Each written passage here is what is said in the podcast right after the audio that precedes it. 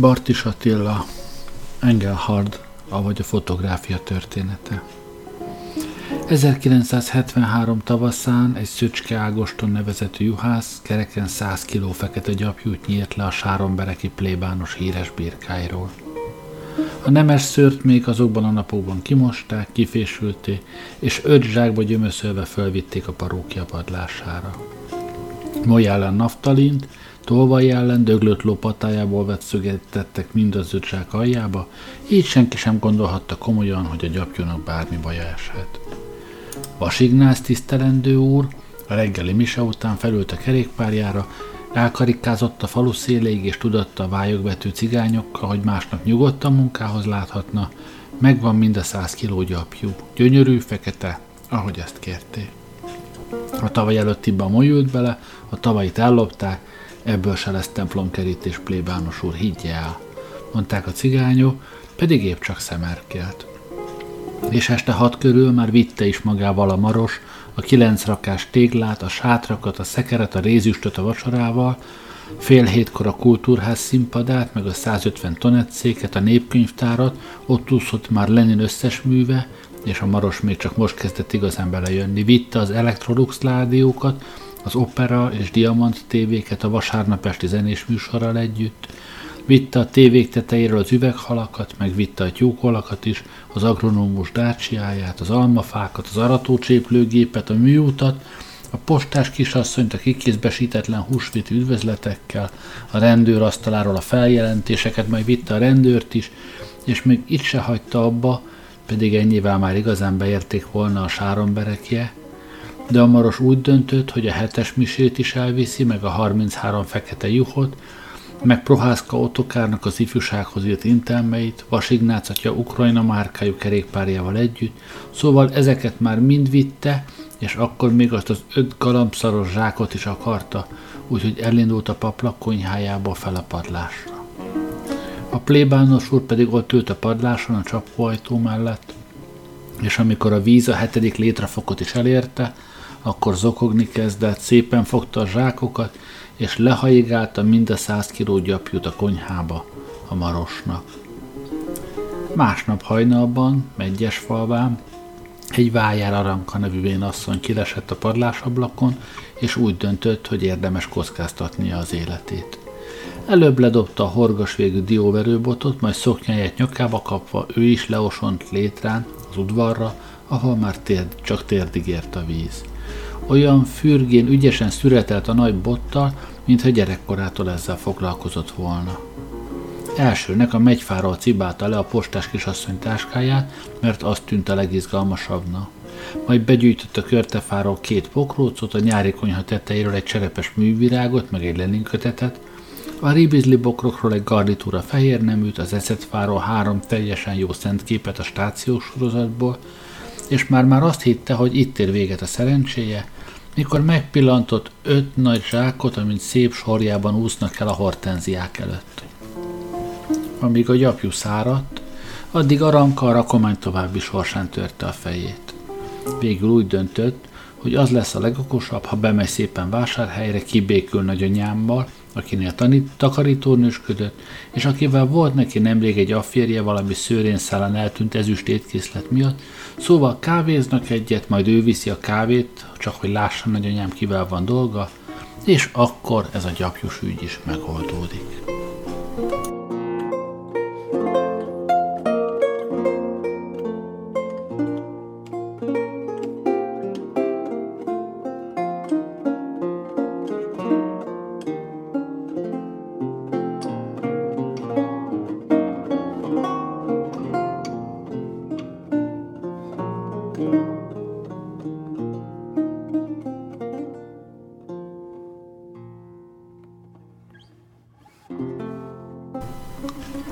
Sok maradt az utakból, úgyhogy lánctalpas harckocsikkal hordták a kenyeret, és Aranka ennél nagyszerűbb időt elképzelni sem tudott a nagyanyámmal való békülésre.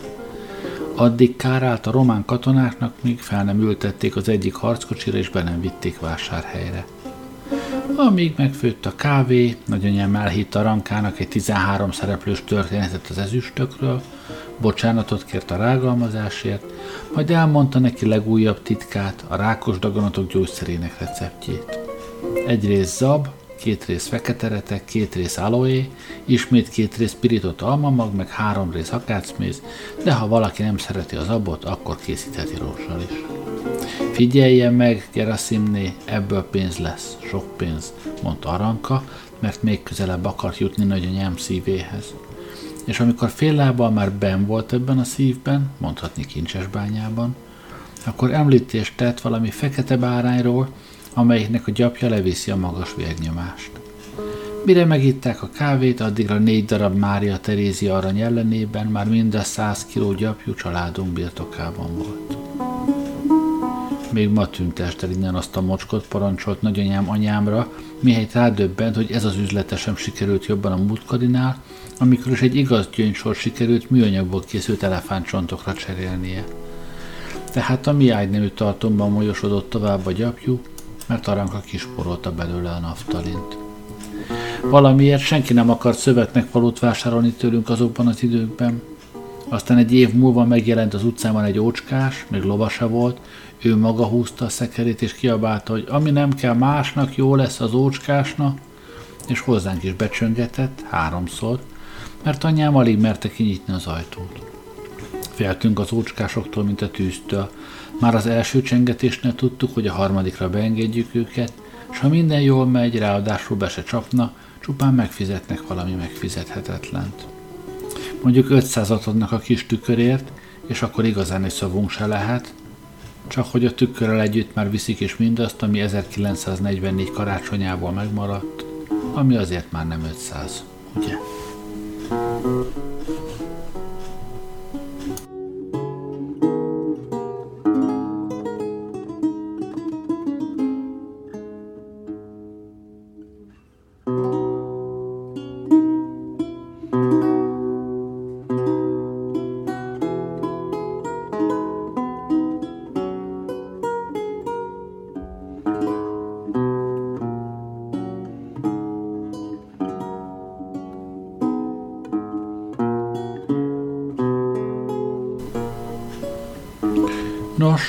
Megint ott állt egy ócskás a szoba közepén, de ezt sem az antik bútorok, sem az ezüstálak, sem a festmények nem érdekelték, meg se nézte őket rendesen, hanem egyszer csak behúnyta a szemét, hogy jobban tudjon figyelni, majd halkan azt mondta, itt valaminek maros szaga van.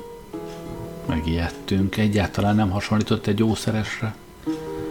Ugyanilyen szaga volt a feleségem hajának, amikor kivetette szegényt a víz, mondta, és akkor már nem is féltünk annyira, hanem anyám fölnyitotta a ládát, amiben ott volt begyömöszölve 33 megátkozott bárány egy templom kerítésének teljes fedezete. Az orskás pedig előbb csak simogatta a szénfekete gyapjút, aztán belemarkolt, beletemette az arcát és sírt. Úgy zokogott, mint egy gyerek. Vigyel, vigyel, mint mondta anyám, és előszedte a szekrény aljából az öt zsákot, majd odaült ő is, hogy segítsen a gyapjút becsomagolni. Én pedig álltam az ajtóban, és néztem anyámat, meg azt az idegen férfit, amint némán ülnek egymás mellett, könnyes a szemük, és hatalmas zsákokat töltenek meg egy halott asszony hajának illatával. Én is segítettem lecipelni a zsákokat a szekérhez. Az ócskás tíz méter csehszlovák bútorszövetet akart adni értük cserébe, de anyám nem fogadott el semmit. Akkor legalább a fiúcskának adhassak valamit nagysága, mondta a férfi, és a hatalmas rakkás kacatból előkotolt egy furcsa alakú disznóbőr dobozkát, benne egy pajtás fényképezőgéppel. Olyan volt a pajtás keresője, akár egy megfordított gukker. Így évekig azon át néztem mindent, ami túl közel volt. Csipkés urat, amint baltával kergeti a disznót, majd utoléri, Müllernét, aki minden reggel kiül az ajtó elé, és ebédig az alkarjába tetovált kázés horszámot radírozza, a postást, aki tréfás ember, úgyhogy néha hoz egy új Koino radírgumit Müllernére. Szóval, ami nézni való akadt annak a háznak az udvarán, azt én mind a boxgép keresőjén átnéztem, biztos, ami biztos. Csak egyszer feledkeztem meg a gépről, Éppen jött négy fekete ruhás férfi, elvittek egy 910-től 77-ig tartó kusza történetet, úgy, hogy nem fizettek érte semmit, igaz nem is ószeresek voltak. Nagyon siettek a hidegházba nagyanyámmal, pedig igazán megvárhatták volna, amíg anyám kisírja magát rendesen. Amikor kiderült, hogy a gégerákra az aloé annyit ér, mint magas vérnyomásra a fekete gyapjú. A hullaszállítóknak viszont kereken három perc várakozási idő tartozott a munkaidejükbe, koporsóba helyezés másfél perc, közeli hozzátartozó sírása három perc, borra való átvétele, gépjármű terhelése egy-egy perc, összesen hat és fél, plusz köszönés az majdnem hét. Ha akkor, az alatt a hét perc alatt előmertem volna venni a gépet, akkor a hullaszállítók azt hitték volna, hogy én igazából le akarom őket fényképezni, és rám mosolyogtak volna szívből, ahogy csak hullaszállító tud gyerekre mosolyogni, és akkor én valamelyikük pofájába vágtam volna a fényképezőgépem, ami persze ábránt, hiszen nem így történt, de legalább ugyanolyan szépen ért volna véget a fotográfia története, mint ahogy elkezdődött. Ajánlás. Herceg nem ért soha sehol semmilyen Engelhardt. Vagy ha igen, nem volt fotográfus. Vagy ha az volt, nem ismertük egymást. Vagy ha ismertük is, nem hagyott rám semmit. És ha mégis rám hagyott, az nem más, mint a hét perc.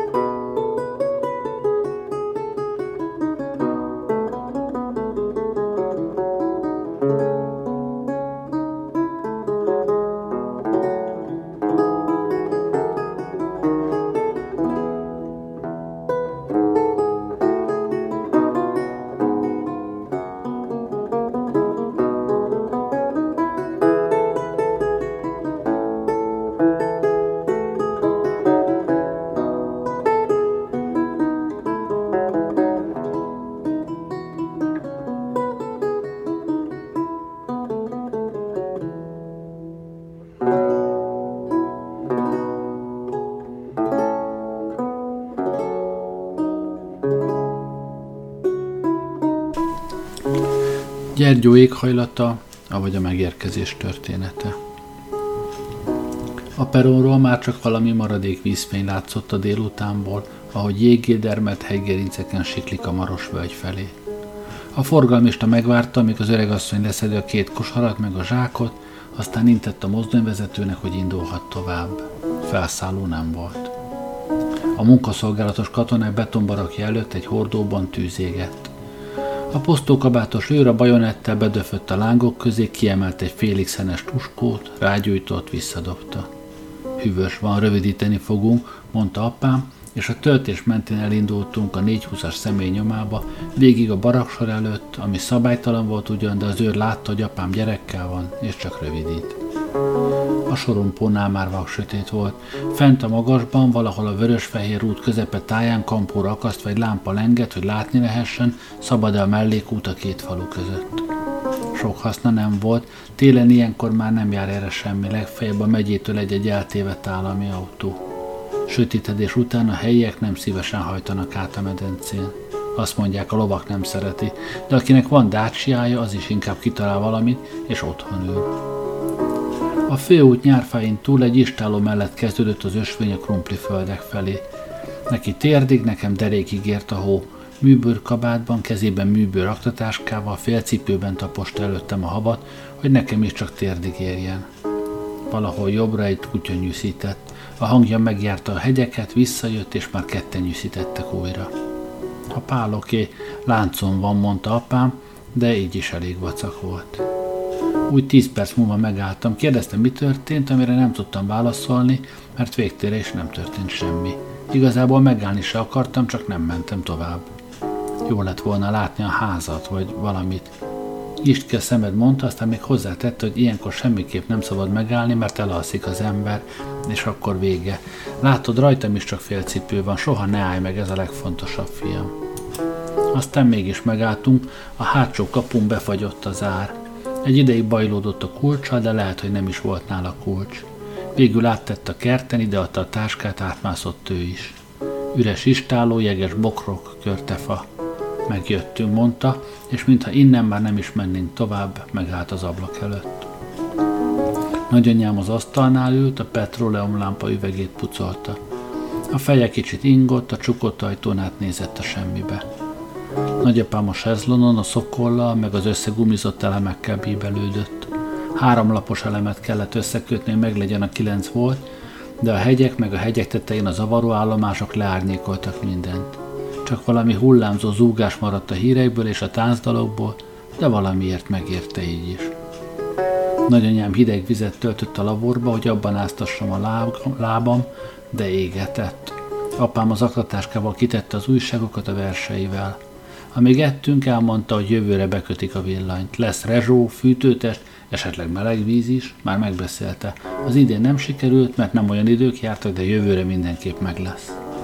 Aztán, mintha csak előleg lenne, még keresgélt a táskában, és kivett három elemet, három lapos elemet. Kilenc voltos vásárhelyen nincs, de most megnézem Brassóban, mondta, aztán eltette a szendvicset, becsukta a táskát és indult, hogy a 750-es szemét még elérje Brassó fele. Nagyanyám kért, hogy menjen elől az utcán, ahogy illi, mert tudhatná, hogy hátul jönni-menni rosszat jelent. Apám mondta, hogy jó, és el is indult a kapu felé. Hangosan becsukta, hogy halljuk, aztán hallottuk azt is, ahogy az öles hóban visszafordul és elindul hátra, át a krumpliföldeken. Ez úgy 33 éve volt. 15 éve többnyire csak én lakom a házat, vagy még én se. Egyszer készítettem egy fényképet a hátsó kertről, a havas krumpliföldeken túl a délhegy fölött keskeny koronában sárgásan derengett az ég, vízfényében áttetsző tüskék lebegtek a levegőben. Az ég ott a gerinc fölött keskeny zöld sávon hirtelen csapott át a kékbe, sötét kékbe, kelet felé már minden csupa lila volt. Arról közeledett az este. Megvártam, bementem, aztán készítettem egy képet másnap is. A 70. képen épp tavasz van, a 71-en újra hó, de csak két évre rá a 400. közül jutott eszembe, hogy valószínűleg nem is a délhegy fölötti felhőket fényképezem. A 410-en épp kaszának, mert krumplival vesződni nem éri meg. A következő nem látszik semmi a köttől, a tavaim meg ott egy fűrésztelep. Amikor a félezrediket készítettem, megállt mellettem valaki. Meg lehet főni ebben a katlanban, mondta. Bólintottam, hogy néha meg. Azt hogy hívják? Délhegy. Ugyan? Se délhegy, se szinisztra nincsen. És melyik az a libán? Ott van a kőr is mögött. És a mutatványosok, azok, akik megfagytak, azok is igaziak? Talán, nem tudom. Én minden esetre arról jöttem egyszer, és apám nélkül megálltam volna a befagyott zár előtt.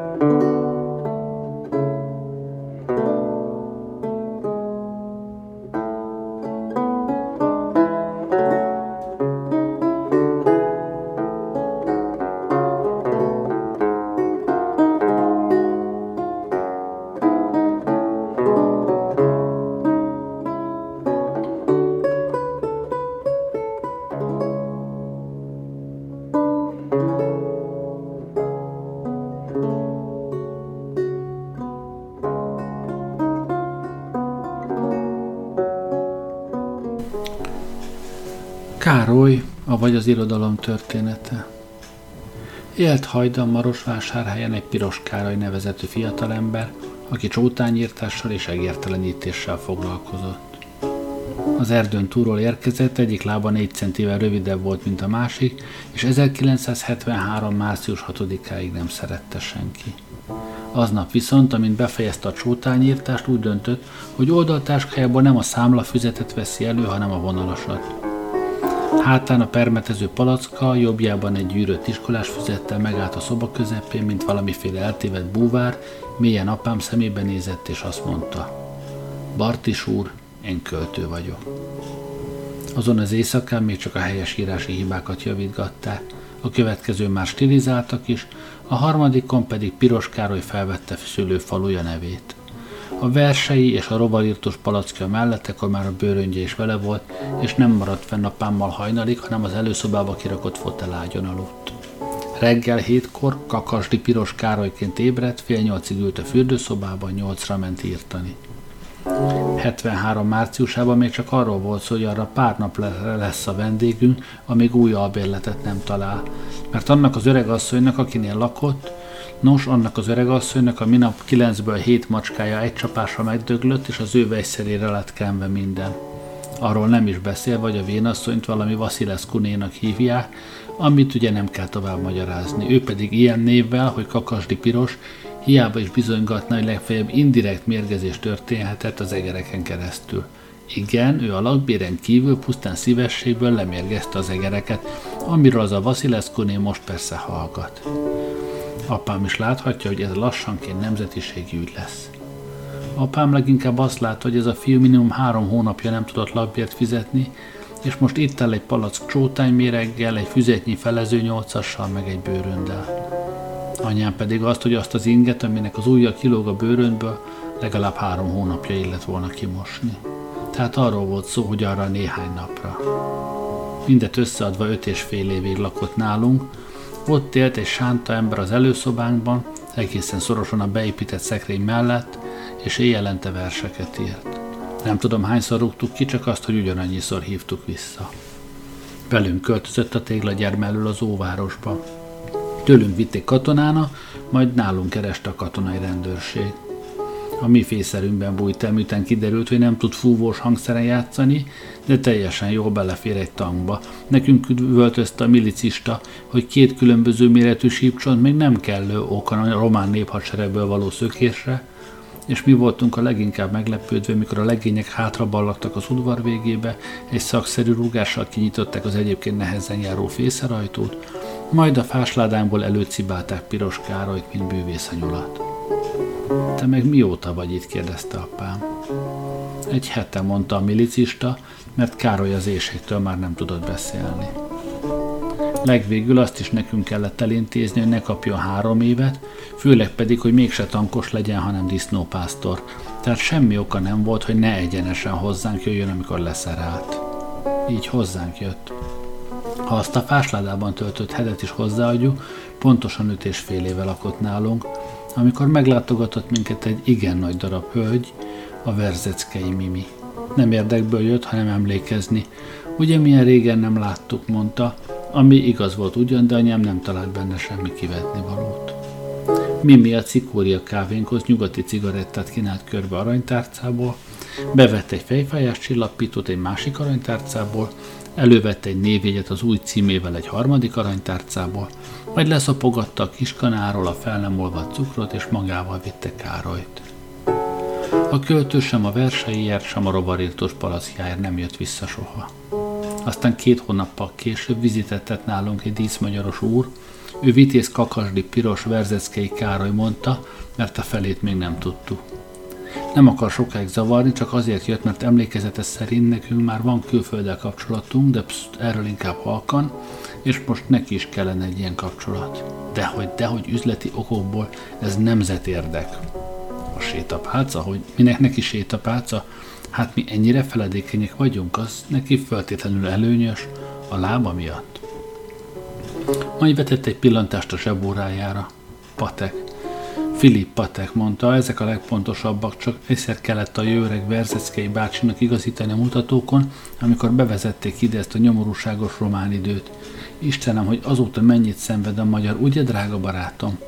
Azért még gondold meg, hiszen nemzet érdek. Na persze, ti sem járnátok rosszul, tette hozzá, és még mielőtt apám kirúghatta volna, gyorsan lezofogatta a kiskanáról a fel nem olvadt cukrot, és elsietett. Hol az a kurva palac? kérdezte anyám, mert le akarta Verzeszkei ura csótányírtóval önteni. Természetesen azt hittük, hogy Károly besúgó lett, hiszen akkoriban senki más nem viselhetett díszmagyar, csak is a besúgó. Szó se róla, voltak a spionoknak még egyéb privilégiumaik is, de mi ezt irigyeltük a legjobban. Persze tévedtünk. Károly egyszerűen kapott 4 kg 20 deka aranyat, plusz egy ennél is súlyosabb jegygyűrűt, amitől megbolondult. Ki ne hallott volna már ilyet? Kezdetben csak kicsit bolondult meg, aztán nagyon. 15 esztendő múltán, amikor az arany elfogyott, pedig már annyira, hogy felkeresett minket Budapesten, egyik kezében egy vázlatfüzettel, másik kezében egy üveg tengerészap, ha megállt a szoba közepén, mint valami eltévedt búvár, mélyen apám szemébe nézett és azt mondta, Ferikém, én megmenthetem a nemzetet. Nem kell többet a művelethez, csak 100 milliót. Neki ebből haszna egy szál se, ha a népről van szó, akkor ő non-profit, de a mai cudar világban ennyibe kerül egy barlang megépítése ebből a gyógyiszabból. Hát persze, hogy ki kell szárítani vályognak, ő nem hülye. Az a lényeg, hogy ez a fajta tengeri iszap legyen, mert ez felfogja a gonosz rezgéseket, és ebben a barlangban élhet majd békességben minden magyar az idők végezettéig. Végre mind együtt, zsidók, cigányok, de főleg románok nélkül. Az egész nem lesz nagy, hiszen jó ember kis helyen is elfér. Majd ott irigykedik az ajtó előtt az összes román, amikor jön a vég. Lettek volna még ötletei, de pillanatokon belül kiderült, hogy nincs apámnak rongyos százmilliója a nemzetre, és Piros Károly akkor úgy elment, hogy többé valóban nem láttuk soha. Kiszap magyar mondtam, amikor becsuktam utána az ajtót, mert már elég nagy voltam akkor, de még cinikus. Aztán másfél évvel később egyszer még felhívott telefonon, kérdeztem, adjam-e apámat, mondta, hogy ne, inkább velem szeretne. Miért pont velem kérdeztem? Mert te biztosan nem vagy olyan hálátlan, mondta. Emlékszel, ugye mennyit segítettem nektek, amikor tele volt csútányal a kamra? Emlékszem, mondtam, mintha tegnap történt volna. Pedig még gyerek voltam, mondta. Az voltam, hazudtam. Akkor segítesz? kérdezte. Nincs százmillió, mondtam. Már nem is kéne, mondta. Akkor mit segítsek? Elraboltak, mondta. Kik? kérdeztem. Az ufók, mondta sírva. És mit akartak? kérdeztem nevetve. Ne neves, mondta, majd te is megtudod, milyen az, amikor a holdról egy sugárhajtású koporsóval érted jönne. De most itt vagy Pesten? Most itt válaszolta, egy szanatóriumban. Megvannak még a verseim? Valahol biztosan hazudtam. Jók, ugye? kérdezte. Hát persze, hogy jók, hazudtam ismét, és nem nevettem többet. Meglátogassalak? kérdeztem. Ne látogass meg, mondta. Miért? kérdeztem ismét. Mert levágták a lábam. Te is író leszel? Talán, nem tudom, még válaszoltam. Ne légy író, mondta. Író az ne, semmiképpen. És ha mégis, kérdeztem, akkor ne hagyd abba soha, mert megbolondulsz. Ezt ígérd meg Károlyna. Jól van, megígérem, nem fogom abba hagyni, de akkor nem bolondulok? Megkérdeztem sírva.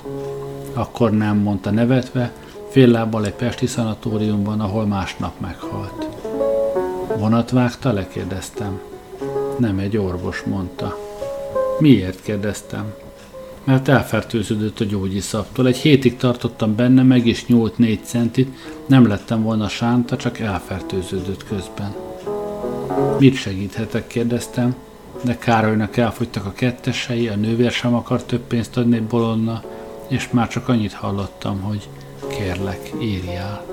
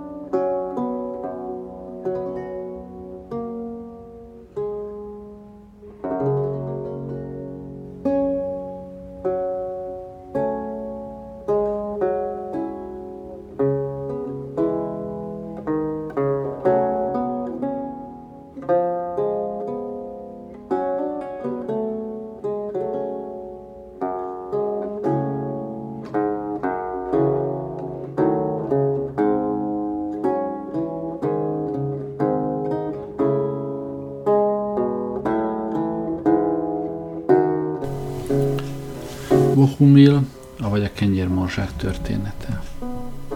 Aztán 920-ban nagyapám ráparancsolt a primásra, hogy addig húzza neki a himnuszt, amíg a románok szét nem lövik a kocsmáját. Persze nem lett az egész szétlövésből semmi, mert a románok elakadtak a főtéren. Ott kínlódtak szerencsétlenek a Kossuth szoborra, próbálták ledönteni, de hiányzott még belőlük a rutinna. Meg azért oda is volt az állítva rendesen, szóval eszükbe nem jutott az oroszlán szétlövetni. Nagyapám pedig csak várta a sortüzet, húzatta a himnuszt, és minden balsors, akit régen tépné, a rót egy strigulát a kenyérszelővel a pultra, de olyan fájdalmasan, mintha az ereit vágná éppen. Mindössze két balsors hiányzott az ezerből, amikor Balogh Pistának kigyulladt a nagy bőgője. Előbb csak finoman füstölt, mint egy szivarvég, tudja azokon a kis réseken ott a palló mellett, mondom eleinte nem is törődött vele senki, hanem aztán a következő jókedvel bőséggélnél az egész hangszer lángra lobbant Balogh Pista szakálával együtt. El tudja maga ezt képzelni? Nem, mi? Maguk felé biztos nem járja az ilyen. Kohinor, ceruza, nehézipar, exportser, ugye? Jól mondom. De nálunk ez így megy már mióta. A balsorsnál csak füstölget sunyin a bőgünk, aztán amikor a jókedhez érünk, kétszeriben kigyullad még a szőr is a pofánkon. Akkor már ifjabb Sárdi Gereben volt a cimbalmos, akinek egy esztendővel előtt, azelőtt találat érte az apját, nem maradt az öregből és Taniszlire való sem, azt mesélték. Szóval a kis Gereben megörökölte a cimbalmot, és beállt az apja helyére, ami nem volt egy áldás, pedig igazán tudott a fiú zenélni. Csak hát nehezen viselte a gyerek a kocsmát, s mihelyt jobb lett a hangulat, ő már is zárta magára a budi ajtót, onnan hallgatta, mint szakadnak el a húrok sepke hentes mesterjátékától. Ennek a sepkének volt ugyanis egy kése, amit valami 48-as kart pengéjéből készített, így aztán benne volt abban a késben az egész magyar szabadság szelleme. Sepke pedig néha bemutatta, hogy mit is tud az ilyen szellem, ha hagyják kibontakozni. Sorba rakott három sörös korsót az asztalon úgy, hogy a fülek párhuzamosan álljanak, olyan alagút féleséget csinált a korsófülekből, aztán megállt ettől az építménytől pontosan öt lépésre. Ha légypi csak piszkított, még azt is meg lehetett hallani abban a csendben, higgye mint a templomban és ott állt ez a mázsás, gyönyörű ember ebben a csendben, mozdulatlanul levegőt nem vett, a szíve nem dobogott, hanem mindenével figyelt, aztán egy hirtelen mozdulattal előkaptak kését a csizma szárbos, már repült is a penge, süvítve, mint a nyíl, állt a korsófülekbe leszkábált alagúton egész az ajtófélfáig, amibe belefúródott. Nem élt ember a városban, aki egyszer is hallotta volna, hogy a kés a korsókhoz koccant, érti? Sepke volt ennek a nemzetnek a gyémántja, a kohinória, csak ki kellett volna bányászni, fel kellett volna fedezni. Egyszer Parádi Ignác, az albíró mondta is neki, hogy menjen ki Amerikába, ottan egy esztendő alatt annyit kereshetne ezzel a mutatványal, amennyiből az egész vágóhidat megvehetné. Sepke viszont érzékeny lélek volt, mint a bőlérek általában. Őt ne protezsálja bohóznak egy parádi, mondta, mert ő tudja, miként kell az ilyen gyalázatos Ferenc Jóska szakállat lenyúzni, mint amit az albíró úr a pofáján kinőtt a nagy hazárolástól. Ismeri a Ferenc Jóska szakállat, nem olyan fél, amit mostanában a buszsofőrök viselne. Ismernie kell, hiszen maguknál is volt Ferenc Jóska. Na, ilyen szakála volt szegény parádina. Egy huncut szőrszása bújt ki az állán, pedig kenegette magát mindenféle szeszekkel meg krémekkel. Kosutot akart növeszteni Ferenc Jóskából, de az állat csóré maradt haláláig. Szóval Sepkének, akibe benne rekedt a nagy szabad, magyar szabadság szelleme, minden oka megvolt, hogy kínálhassa az albíró ábrázatát. Nos, ott tartottam, hogy beleállt a kés az ajtófélfába. Ez volt a jel. Mihelyt a penge koppant, balok pistáig húzni kezdték a sepke nótáját azt, hogy vásárhelyi kocsmában, ecetég a lámpában. A kis gereben ekkor már bennült a budin, onnan hallgatta a hentes virtuóz cimbalomjátékát, és felsírt, ahányszor elszakadt egy géhúr, mert az volt a legnehezebb beszerezni. De nem is ezt akartam mondani, hanem hogy amikor Balogh Pista bőgője kigyulladt, akkor a kis Sárdi életében először nem menekült be a budiba, hanem hősiesen mind a 10 liter pálinkát, ami a pulton volt, rálocsolta a bőgőre. Nem is akármilyen pálinkát mértek itt, úgyhogy a fél oroszlán leégett, még mielőtt a románok szétlőhették volna. Órákba tellett, amíg eloltották a tüzet, mert az asszonyok körülállták az épületet, és nem akarták a tűzoltókat odaereszteni. Az a rengeteg nő, aki percekre előbb még a Kossuth szobrát síratta a főtéren, az most mind ide lett a lángokba gyönyörködni. Jószerivel csak a padlókő, meg az udvaron álló gesztenyefa maradt éppen. Ezért kellett aztán nagyapámnak valakivel társulnia. Akkora volt az a gesztenyefa, hogy még a Maros partjáról is látni lehetett. Kész életveszély volt szeptemberben ide kiülni, de mégse jutott eszébe senkinek, hogy baj az, ha a gesztenye hull az ember fejére meg a korsójába. Ez volt a legszebb a szeptember, meg a tavasz vége, amikor belepte a gesztenye virága sörhabot. Csak hogy mondom, a fél oroszlán leégett, és nagyapám muszájba társult valakivel, nevezetesen Ruzicskával, Ruzicska Tiborral, aki Besztercérről jött ide. Buzgó ember volt ez, nem érte be a csóri asztala, hanem hozta is már a nyitás utáni első héten a fehér abroszokat, meg a kispárnát a székekre, a második héten pedig cégért csináltatott, és akkor a vendégek már kezdtek is elmaradozni. Érti, ugye? Száz éve jár ide a nép, az egyiknek van saját széke, a másiknak saját pohara, mint otthon, és akkor ide jön egy ruzicska besztercéről, és kiírja, hogy kis vendéglő. Nos, jön be nagyapám egy reggel gyanútlanul, ez a ruzicska pedig itt áll az udvaron baltával a kezében, és éppen vágja ki a gesztenyefát. Nem kell majd a zavart söpörni, mondja. Meg hogy a helyén még egy asztal pont elfér. És akkor nagyapám megkérdezte, hogy odaadná neki a baltát egy pillanatra, amiért Ruzicska úr hárás volt, mert már eléggé elfáradt. Nagyapám pedig igen pontos kezű ember lévén úgy csapott oda a baltával, hogy Ruzicskát a barkója még éppen elválassza a nagyon gyors haláltól, de a bar, bal füle azért leessen. Moccani nem mert többé a szegény ember, ott állt a cimpa nélkül, és nézte, miként segítenek az első vendégek a gesztenyefát aládúcolni, mert senkinek nem lett volna jó, ha ráborul az épületre. Nehogy azt higgye, hogy loncs hangulat volt, mert nem volt lincs hangulat, de amint befejezték a dúcolást, szépen nekiálltak és összecsomagolták az abroszokat, meg a kispárnákat, a sors pedig úgy hozta, hogy Ruzicska már a déli vonatot elérte. De mondok mást. Tudja maga, mi történt azzal a gesztenyefával 49-ben? Na, semmi? Csak azt nem mondja, hogy nem volt maguknál 49. Bizony, államosították. Aztán egy szép nap jött valaki a tanástól, és azt mondta, hogy itt még egy asztal pont elférne, érti? Pedig hol volt akkor már a ruzicska? Nagyapám viszont megragadta a településfejlesztő elvtárs gallériát, és röviden elmagyarázta neki, hogy ő itt újabban ugyancsak egy államilag alkalmazott vécés bácsi, de talán éppen ezért nincs veszteni valója, és hajdan ő már lecsapta valakinek a fülét kisbaltával, amiért az illető megpróbálta ezt a gesztenyefát macerálni. Nos, este már jöttek, és az öregért nem autóval, hanem gyalog, hiszen csak ide vitték a szomszéd utcába, és mi tudtuk, hogy többé sose látjuk az életben. Hallott ilyenről, nem? Hogy valakit elvisznek, aztán fütyülnek visszahozni. Ennek akkor éppen divatja volt, úgyhogy mi sírtunk, nagyapám pedig röhögött. Megbolondult, azt hittük, hogy Románia és a népi demokrácia egyszerre mások neki. Éjfélkor ismét verik az ajtót, apám elbúcsúzik tőlünk, mielőtt kinyitná, tudjuk viszik őt is. Hát nagyapám áll a verandán, itthon felejtette a kulcsát, azt mondja, meg hogy reggelre legyen a fekete öltöny előkészítve, mert a politikai helyzet úgy alakult, hogy holnaptól ő a főpincér, ezt képzelje el. Ehhez képest Krisztus kenyér szaporosítása a vásári mutatványnak számított. Hát ti engem bolondnak nézte, kérdezte, és elővette a zsebéből egy feljelentés indigós másolatát. Röviden az állt benne, hogy az Esculus hippokasztánom gyógynövény, az a hippokasztánom pedig különösen gyógynövény, amelyeket maga Avram Jankó ültetett még 48-ban a román nemzet dicsőségére valamint, hogy a tanácselnök elvtárs tervgazdaság címén most MFA-t készül kivágatni, és nem szükségeltetik a nagy, fa- nagy fantázia ahhoz, hogy felfedezzük tervében a nemzet gyalázás rejtett szándékát. Megemlítettem neki, hogy a hajnali vonattal indul ez a levél Bukarestbe, ha ma véletlenül nem alszom itthon, úgyhogy gyalog mentünk, de kocsival siettünk haza, nehogy lekéssem a vacsorát, mondta az öreg.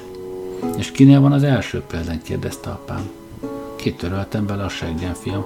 Jegyezd meg, hogy annyi feljelentést írhatsz, amennyit akarsz, de mindegyiknek a budi a postaládája. Ezt mondta, jó mi, hogy úgy mászunk ki a szarból, ahogy tudunk, amíg más nem rángatunk bele. Hát nem volt igaza? Na szóval bejön másnap reggel az öreg az oroszlánba, frissen vasal töltönyben, Gyanútlanul áldomást iszik a megmaradt törzsvendégekkel a főpincérségre, megy a munka rendesen, ám délután kiderül, hogy a tanácselnök elvtársat sem ejtették a feje tetejére. Ezt hallgassa. Egyszer csak beserelik a hely, kerthelysébe vagy 50 kisiskolás, és mondják, hogy ők jöttek gyógynövény gyűjteni. És már is neki látnak, szedik a gesztenyét, bemásznak az asztalok alá, borogatják a sörös korsókat, meg munkadalokat énekelnek. A tanítónéni pedig oda megy a pulthoz, és rendel nagyapámtól 50 üdítőt. Hogy, hogy nincs, hát milyen vendéglátóipari egység ez?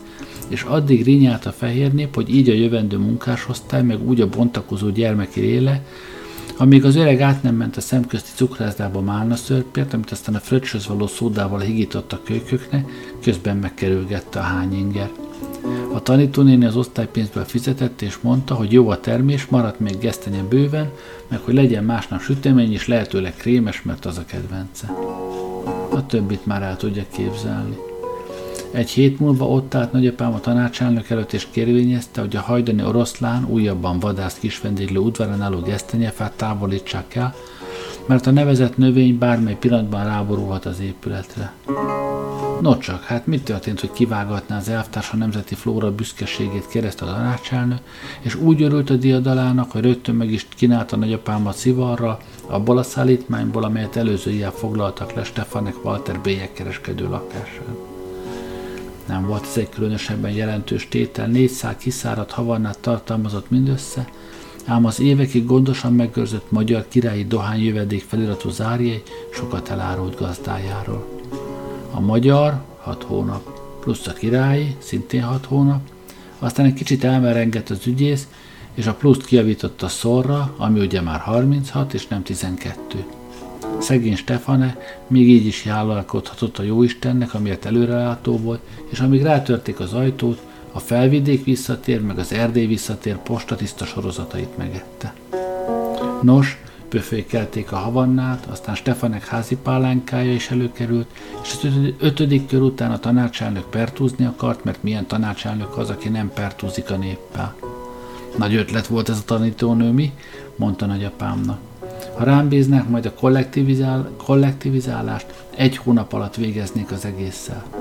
Csak ellátogat a falura egy ilyen csinos tanügyi káde, és rögtön nem kell a paraszt fejét kájhába dugni.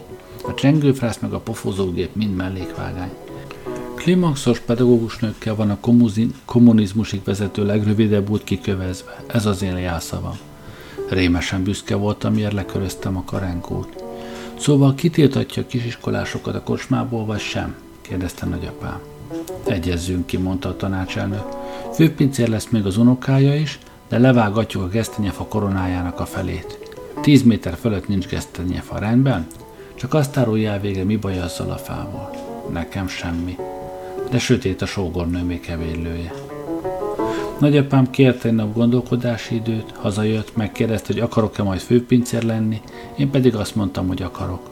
Úgyhogy pár nap múlva megérkezett a kocsmába a megyei fakitermelési vállalat igazgatója, két főmérnök, egy statikus a feleségével, az adminisztrációs osztály vezetője a kutyájával, egy párbizalmi a vállalattól, meg egy párbizalmit ellenőrző párbizalmi a pártól, plusz két favágó, és amíg a nyolc vezető beosztása meg a kutya elfogyasztották a vörösborban pácolt szarvasgerincet, amihez már előző nap leküldték az alapanyagot az állatkertből, Addig kint a két favágó munkához látott, és úgy leborotválta a tíz méter magasan a hippokasztánumot, mint a focipályán a gyepet. Aztán az történt, hogy egy munkabaleset következtében megölő Stefanek Walter bélyek kereskedő cellája. Klimaxos pedagógusnő pedig kiegyengedte a tanácselnök útját eddig a celláig, mert az azért mégiscsak sok, hogy adjunk a puszikat, ígérgetjük a fűtfát, aztán meg nincs változás az iskola vezetőségében, viszont van monarchista ropira gyűjtemény a parketta alatt. Jó, mi? Az igazgatóból pedig lett statikus, az egyik főmérnökből vállalati párbizalmi, a vállalati párbizalmiból favágó, az adminisztrációs osztály vezetőjéből állatkertész, az egyik favágóból központi párbizalmi, a másik favágóból tanácselnök, és akkor a kutyáról még egy szót se szóltam. A lényeg az, hogy csupán favágóból lett egyel kevesebb, ő viszont már tőből vágta ki a gesztenyefát, mert abban a lakásban ott fenn már nem a régi tanácselnök sógora, hanem az új tanácselnök szeretője lakott, aki pedig imádta, ha van rálátás a dolgokra. Még szerencse, hogy az öreg ekkor már nem élt. mert nem egyszerűen ki lett vágva az a gesztenyefa, hanem meg lett alázva, el lett bánva vele, mint egy osztály ellenséggel. Maga is tudja, mit jelent, ha párbizalmiból csinálnak erdődöntőt. Hogy az mihez ért. Egy ilyen ember igazából csak álfavágó, beépített favágó, spion, aki fülel az erdőben, aztán besúgja a rekettyést. Hogy miben halt meg az öreg? Na figyeljem, de ígyunk még egy korsóval fizetem. Szóval az évszázad legszebb halála volt, sokan még évek múlva is kijártak a sírjához irigykedni. Azzal kezdődött, hogy 51-ben beleszeretett az öreg a galambóba. Egyszer csak kezdett eltűnedezni itthonról, aztán megtudtuk, hogy a vártemplomhoz jár a galambokat etetni. De nem csak úgy egyszerűen, hanem fel a toronyba. Érti? Minden este összeszedte a konyhán a száraz kenyérmorzsákat bele ügyenesen és Stanislibe, aztán... Most meg mi baja? Mi az, hogy inkább hagyjam abban? Mi az, hogy nem érdeklik a galamba? De hiszen maga akart, hogy elmeséljem. Hé, itt a söre, jöjjön vissza. Nekem mindegy, van más történetem is. Én maga csehszlovák, ha akarja, mesélek inkább a pártitkárról, vagy bármiről. Kinek meséljek, ha nem magának? A kurva életbe, még nem menjen el.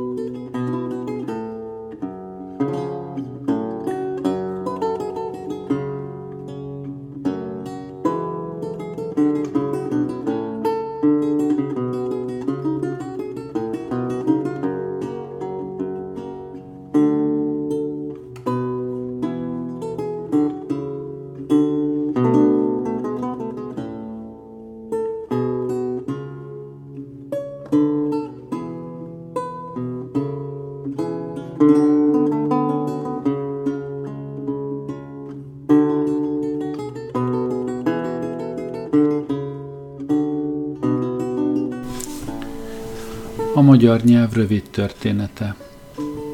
Azokban az időkben, amikor az anyakönyvvezető suttogba könyörgött, hogy Istvánt azt ne semmiképpen, mert az elsői telefonos utasítás óta a magyar keresztnevek java része egyszerűen meg van bolondulva, a betűk összekeverednek, átalakulna, minden esetre ő már meg se próbálja leírni, hogy István, mert az anyakönyvben úgyis Stefán lesz belőle. Az Attila meg a hétvezér viszont még egészen jól tartja magát, na azokat próbálja meg valaki romára fordítani, de én inkább nem is mondtam semmit, Bartis úr.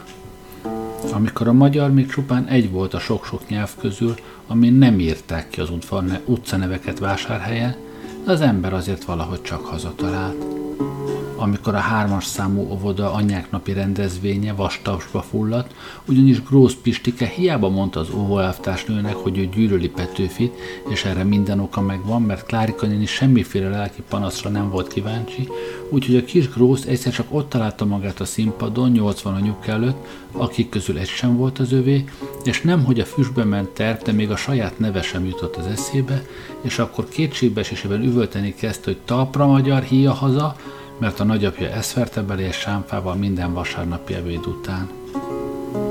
Amikor a konzulírógépekre még élmunkásoknak álcázott ezermesterek barkácsolták rá az ő meg ő betűket, de a forrasztás soha nem bírta 20 flecknél tovább.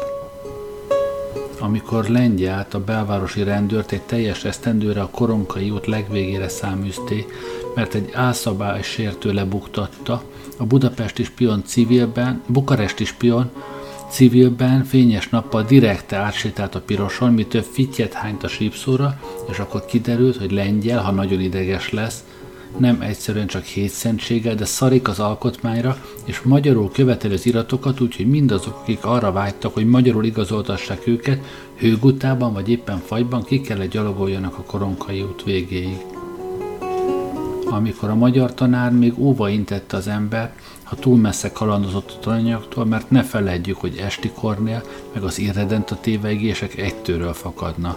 Aztán mindenki legnagyobb megdöbbenésére kiderült, hogy mégsem a magyar, hanem a történelem tanára besúgó.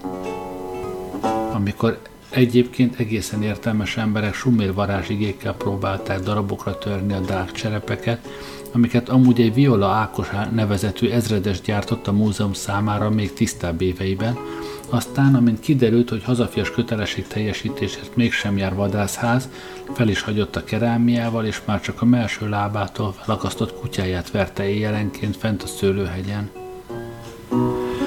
Amikor már a nyelvőrök is kezdtek belekeseredni, hogy hiába megy le az ember egy pungával az alimentárába, a se frazella nincsen, se paté, pedig legalább valamelyik néha igazán lehetne.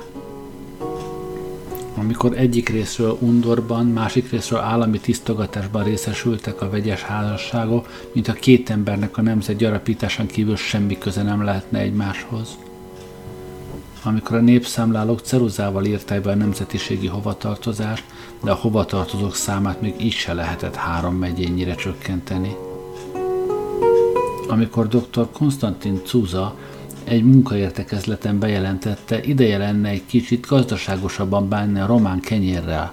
Úgyhogy igaz ugyan, hogy ő csak egy sebészfőorvos, de alapszinten szívesen kitanulja a nőgyógyászatot, és abortisztralom ide, nemzetközi sajtó oda, minden magyar ringyónak ingyen kaparja a fatját.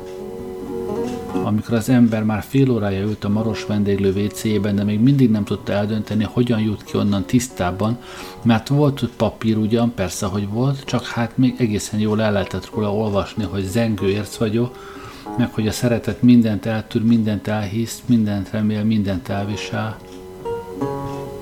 Szóval azokban az időkben, amikor nehéz lett volna elvitatni a magyar nyelv megkülönböztetett helyzetét, és ezen a helyzeten még Adi Endre és Octavian Goga elhíresült barátsága sem változtatott, most még akkor se hitte volna senki, hogy Isten anyanyelve a magyar. Persze vannak, akik szerint Isten nyelve igazából az arámi, megint mások szerint a norvég, a szuahéli vagy az albán, attól függően, hogy kit kérdezünk, és ez így is van rendjén. Úgyhogy ne értsen félre senki, mert tudom, hogy ezek is mind-mind nagyon szép nyelve, a világ és a mesterséges nyelvekről nem is beszélve, hiszen világnyelv nélkül az ember csak röghöz kötött ikarosz, kultúrjobbágy, szállodai recepciósok réme, mesterséges nyelv nélkül meg szinte nem is ember. Mert az embert a remény teszi emberre, és mivé lenne a remény, ha nem törnénk a fejünk egy olyan nyelven, ami senkié, így mindenkié. Ha nem bizakodnánk, hogy eljön még az idő, amikor az angolok majd térden állva könyörögnek, hogy csak egy szó, csak egyetlen egy szót kimondhassanak esperantó. De ez még odébb van, meg minket most nem is a reményé, hanem Isten nyelve érdekel, a magyar. Amint azt jeleztem, sok minden elhangzott már ezen a nyelven, meg sok mindent mondtak róla, és nem csak románul.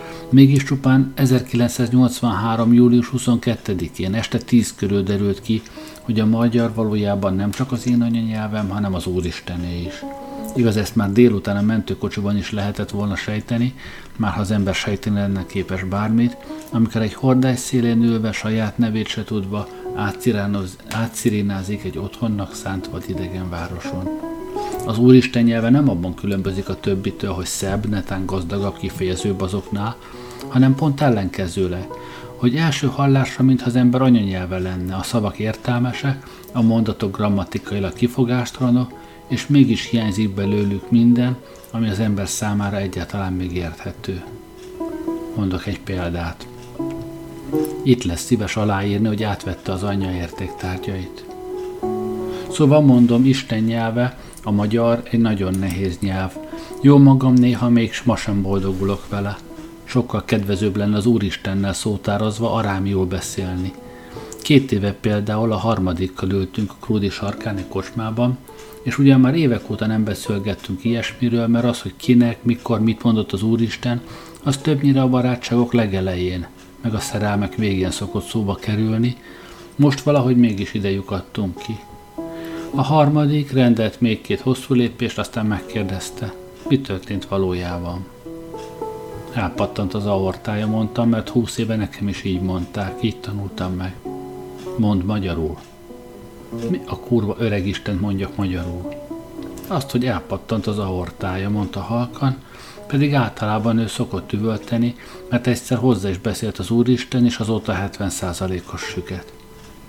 Nem tudom, magyarul mondtam halkan, mert eszembe jutott, hogy azért évek óta már én is egészen jól el vagyok a körúton végig vinnyogó mentőkocsikkal. Dehogy nem. Meghasadt a szívem, mondta a harmadik, aztán végre megszólalt valamelyikünk telefonja, és valaki ugyanezen a nyelven akart valami gyalázatosan könnyen érthetőt.